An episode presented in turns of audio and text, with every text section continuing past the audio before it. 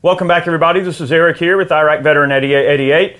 Today, I've got another Gun Gripe episode for you. I've got a special guest today. This is Othais with uh, C&Rsenal. And we thought that it would be interesting to do a gun gripe. I want gripe. to point out that this man is a horrible, horrible monster. He makes money and sells videos based on guns bathed in human blood. Milsurp morality. Okay, this is a, this is sort of an interesting talking point we came up with, but this is one that I've actually discovered a little bit uh, over the years. I have heard this argument posed. The argument basically entails that oh, these older guns have bodies on them, or or were used in some type of warfare or some type of battle or war, and you know it's disrespectful to the dead to own them, or it's disrespectful to the people that lost their lives to own them. I've heard that question kind of posed in some circles. I personally don't understand it. I mean, would a museum not take in a, a, a cool piece of history just because it was involved in uh, in a historical conflict or something? No, obviously not. Um, there are some people out there though that question the morality of owning older guns based on their service history, based on what they've done, where they've been. And in some cases, you know, human Well, lives have been taken the- with some of these old guns. The argument would be let's, if it's in a museum, then it's hallowed. Like, for some reason, if it's up on Right. a display and it's owned publicly or maybe by a private museum, but it's the word museum, it feels heavy and dense. And don't get me wrong, I find a lot of value in museums. I work with them all the time. Sure. I, I love that people support museums, and I want them to feel hallowed. But they're wielding this sense of if you have a if you as a private owner have this gun as a toy because that's how they by the way that's the way they always view it. They always say this is a toy to you. Well now you're playing with something that was a weapon that was in a conflict and they think that just because you can have fun with something like this having fun with something that was also potentially lethal to somebody else means inherently that you must be glorying in the suffering Yeah, of or somebody else. glorifying the Right. suffering of somebody. Right. That's a very valid point. I mean, it, you know, I think that for most of us, and I can, I'm sure that I can speak for Othais when I say this, is that I think that it's more about preserving history. I know we've said it in previous videos. Hell, he he and I have even probably said it in previous gun gripes. But it is ultimately about preserving history and about preserving, uh, you know, these old guns for future generations to enjoy. Um, I think for many of us, it's it's an engineering thing as well. I mean, there's a lot of interesting engineering that goes into these old firearms. So, from an engineering perspective, it's really cool to see the design aspects. You know, where different guns borrow design aspects from previous models. You know, and it, it sort of shows you the lineage of a certain type of a firearm design. And I think that for some of us, it's it's more of a technology thing, and you're really interested in the different mechanisms and how they work and everything like that. But then, too, even if you're just studying engineering in school and you don't even like guns, you still have to respect the engineering prowess of people like John Browning and all of these other folks who, you know, really design some awesome, awesome, awesome firearms. Um, you know, firearms can be used for good and for evil. And in many cases, you have to think that a service rifle is that soldier's companion. And you have to respect that rifle in my opinion. I believe that you're honestly a shepherd for this rifle. You're you're a, you're a guardian. You're you're just keeping it safe. I've, And- I've said it before. There's very few things that are as intimate as the service rifle or the service handgun because in a lot of cases, when you picture an old conflict, there's you know we talk about we do World War One on our show, right? Sure. So most deaths are actually from something like artillery or attacks, like that big mass, uh, you know, ordnance style stuff.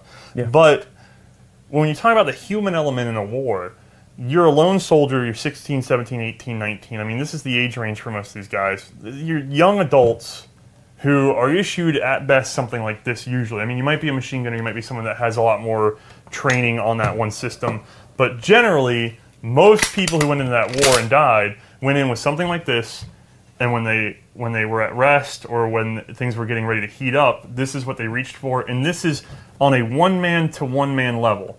This is what they bet their lives on.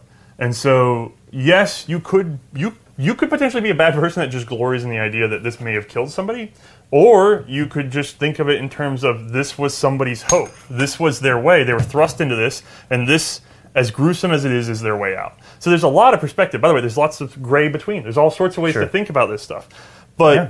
on the personal level, you can read it two ways easily. Now, in the macro, gun history is world history, and I actually get a little personally offended that it's been forgotten. So we hear about uh, the assembly line with Ford and interchangeable parts in the assembly line with Ford. The interchangeable parts in the assembly line, I'm sorry, uh, were mostly from Colt. And the reason why is not because of, you know, just pure inventiveness, but necessity breeds invention.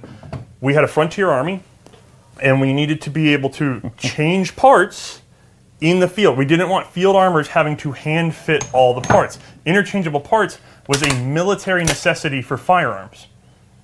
So Colt works up interchange. Everybody was working towards interchangeable parts. It's not like somebody thought it up and went, "Oh, we want it." But you have people competing to get this technology under control, and it happens in fits and spurts. And the best way to see that is by owning individual pieces from those periods, because you can see guns that have nearly interchangeable parts, and then the almost barely imperceptibly hand fit parts. And the next thing you know, we got drop in parts, and that is not a that's not a smooth and short transition. a lot of innovations come from the firearms industry and from the firearms of the military industrial complex.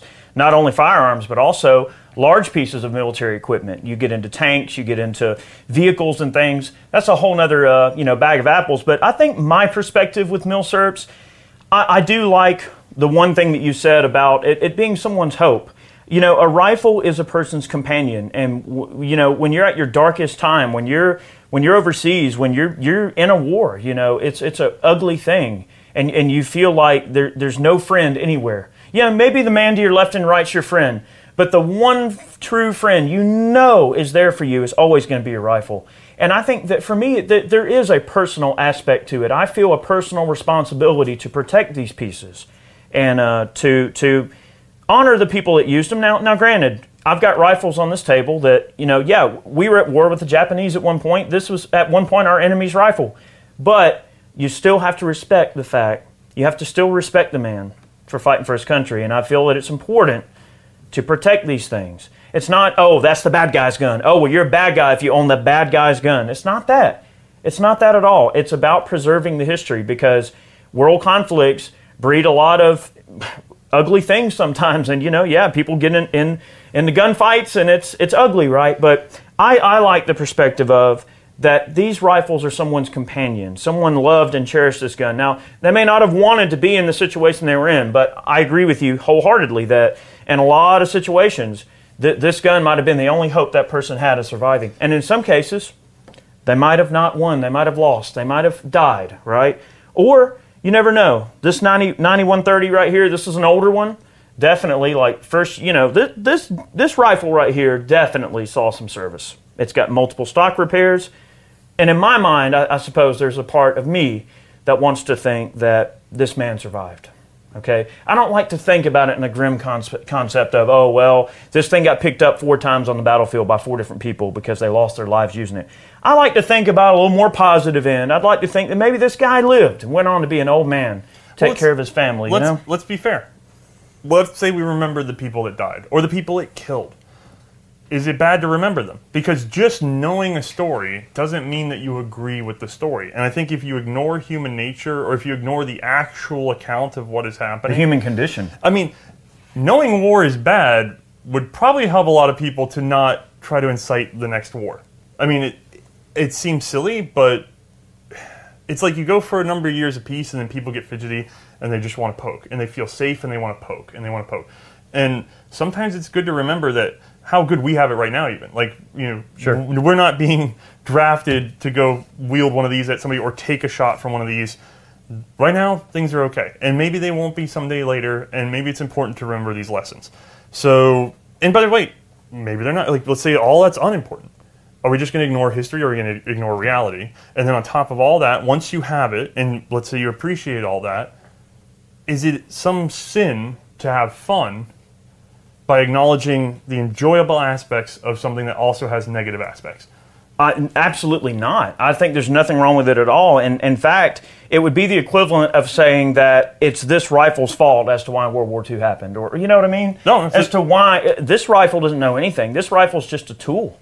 This is literally just wood and metal and nothing. This Is it- rifle doesn't have a soul. It doesn't. It's the the person behind this gun is what makes this gun make its decision. So you can't blame the tool. It's, it's the same thing as people saying, oh, well, assault weapon this and assault weapon that, and oh, strict gun laws this and strict gun laws that. I mean, you start getting into this regulating of morality to where, oh, well, we have to regulate the device in order to regulate morality when it's really a people problem and not an actual gun problem. There is no such thing as a gun issue or gun violence, it's people violence. And this is the same thing. These are tools, they're capable of doing good and evil and varying amounts of anything in between. So, you know, it's, I believe, important to remember the men that use these, good and bad, but you know, like the man that the man that fought with this Arisaka He's not here anymore. He's gone. But I feel a personal responsibility to make sure when I own these guns, I take care of them, I keep them clean, I keep them in shooting condition, and I take them out and I shoot them and enjoy them. Yeah, the man might have been our enemy at one point. He's not my enemy. He's never done anything bad to me directly. I mean, so I just don't think about it in those terms. I know some people probably go down the rabbit hole of, oh, well, why would you want to own the bad guy's gun? I don't think about it like that at all. You know, I think in the simplest possible terms is, uh, you know, World War One again. That's our show. Sure. Uh, the whole thing was started with an FN 1910 pistol in 380. There was an assassin. He took the pistol. He shot the Archduke, and then a cascade of events. And by the way, Duke ba- Ferdinand. Yeah, bad politics, all this stuff. Because it's hard to say. People always like to say Gavrilo Princip started it. But realistically, nationalism on the rise, lots of conflict in Europe. People are ready for it, and this is the spark, right? Sure. So we know one handgun, quote unquote, sparked and started started the war. The problem is, it could have been. This is interesting thing. As far as I know, four handguns were turned in that day, and they didn't figure out which serial belonged to the actual assassin because they got they rounded up four guys. So we have a pack of four. One of them did it. We don't know which one. At that point, you might realize it doesn't matter because the gun did not start the war. The man who wielded it ignited the feelings that already existed that started the war. So it's not even you can't even get it down to one man. I mean, not unless you go back to where kings would just point people at each other and get into fights over it. Right. So in the modern context, especially, the guns don't start the war; the people behind them do. And you can use any number of tools to start a conflict like that. Very valid point. Very valid point. I think we hit on it pretty good there. I mean, this is a question that we've actually gotten before, but and you know, Othais and I we started kind of talking about gun gripe ideas, and this is something that we thought would be something fun to talk about because his channel, C&Rsenal, you know, they deal a lot in historical firearms, and it's not just short videos. I mean, they're long documentary style videos and they really get into the nuts and bolts of a lot of this old history. And it's really important for us to understand our past so we know where we're going to go in the future. And part of knowing what's going on moving forward is knowing the past, knowing not to repeat the past. And you know there are historical consequences to certain actions, and and the tools used are pretty interesting. Footnote in their own right. I, I, I do find the, the tools to be pretty interesting. So um, we, we love old older guns on this channel. I love vintage pieces. Uh, I've been collecting a long time, and I'm never going to stop. I really enjoy uh, sort of being a, a shepherd for these uh, for these pieces, and that's the way I look at it. I'm sort of just the, the protector. I'm the custodian of these guns. They're not my guns, right? They're going to be someone else's one day, and then after that person's gone, they're going to be another person's one day. I'm just a custodian for these pieces. It, it's my job to preserve them, keep them clean, make sure they don't go south in terms of condition, shoot them, enjoy them, play with them, but ultimately, they're not mine. They're the original person that was they were issued to, or the original government that owned them. They're not mine. I, I look at it as a custodianship, and I think that's a, a pretty interesting way to, to no, think about it. As a matter of fact, I'm glad. I, I know a lot of people who have learned more about other nations' history, about other nations' cultures. They have a better appreciation for the world around them. I know people have told me that their understanding of geography improved sure. when they started collecting old guns. Oh yeah, because it was just it changes your world it's perspective. The medium. You can you can get an appreciation like it's almost like the the Zen monks or something. They say that you know you can meditate or you can do this or yoga or whatever. Mm-hmm. There's all these ways to enlightenment. Let's say. Sure. Well, when it comes to understanding the world around you, you can find any number of things that act as a carrier for that information. We have to find something that you that you have in common with other parts of the world. Well, if what you have in common is that you love all the different world's fi- part, firearms from all around the world if that's what it takes for you to know where you know Austro-Hungary, where that empire right. was, or to know you know, so you ask an average person where Sweden is. Where's Sweden on the map? Uh, you know what I mean? Like yeah, pe- people don't understand. Okay, where's Finland? Where's Finland in relation to Russia? And, you know, so you start learning about like the M39, then learn about the Winter War. You learn about all the different the conflict between Russia and Finland. Okay, well then then geo- you know geographically, oh wow, that's Finland, that's Russia. It- and you start to get a lot better perspective about the world when you really study the battles that these guns were used in. I, I think that really provides some perspective. You, you already said it. You feel a more personal responsibility and connection to a man that fought against this country 60 odd years ago. Yeah. And th- do you have hate in your heart for him? Do you do you glory in his hate? No. You go, wow, that was an unfortunate situation. I see how these governments stacked against each other. I see how they were led into this conflict. Sure. And you can understand some nuance to it. But not only that, you understand that there's a human being on the other side of that. And he could have done good. He could have done evil. And just it's not so much that you have to love that man, it's that you understand another human being, and this is the medium for that understanding. I agree completely. That that's a very very important aspect of what drives me as a collector is to really understand the the situation the soldier was in when he was behind the gun. And when we do videos, you know, we like to get out and shoot these old guns, and I, and I like to try to think about it like, hey, I'm putting myself in the shoes of this person that wielded this gun. I mean, to try to think what could have went through their mind. That's a very interesting thing to be in. And firearms are a very unique characteristic in that you know i mean how many it, it's a very unique way for you to to get to put yourself in this person's shoes the first literally. thing we went on the range, the first thing you said when handed the show shot and trying to get the sight picture and understand the what before charging it, before doing anything else, you go, how can you be handed this? And you're going to be shot at while trying to, not that, you know, they've been trained beforehand, but, Sure. you know, you're trying to get your head here, you're trying to see this, this is what you're looking at, this is what you're feeling, and you're being shot at, and you're being shelled, and this is your Tuesday. Uh, and he just like, he had, you had to take a whole moment to be like, I'm glad I'm sitting right here, right now. yeah I'm, I'm glad i'm in peacetime and not and having to be shot at for sure Right. well guys um, thanks so much for watching today's video we really appreciate all of you as viewers and uh, you know anytime you have a gun gripe idea don't hesitate to email us let us know and uh, I, I know I can probably speak for Othais when I say that those of you that support us both on Patreon, uh, we are a supporter of C&Rsenal on Patreon.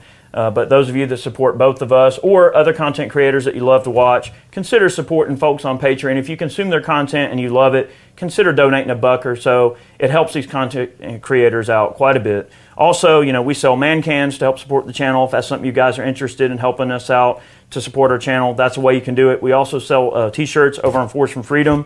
If you check out the shirts, all the money that we get from shirt sales goes right back into supporting the channel. Do you sell shirts too? Yeah, we um we actually do fundraisers twice a year, so we do prints Cool. and shirts, and there's some things on our website in terms of print media. So the, the thing is, I don't know about you guys, without Patreon especially, and then these other little projects, I, I just can't do the job. That- that's what it is. is It's it's a way to get the job done. Our viewers are literally the, the lifeblood of how our channels, uh, respectively, are allowed to continue operating. And uh, most importantly, make sure you go over and subscribe to C&Rsenal. Check out all their content. They're putting out some really good stuff. Uh, has been down here for the last few days. We've been doing some work together, some filming. So expect some machine gun videos, expect some more gun gripes. Uh, it's always fun to get a fellow enthusiast in the house and come up with some cool talking points. So expect more content, guys. Thank you so much for watching today's video. We'll see you next time.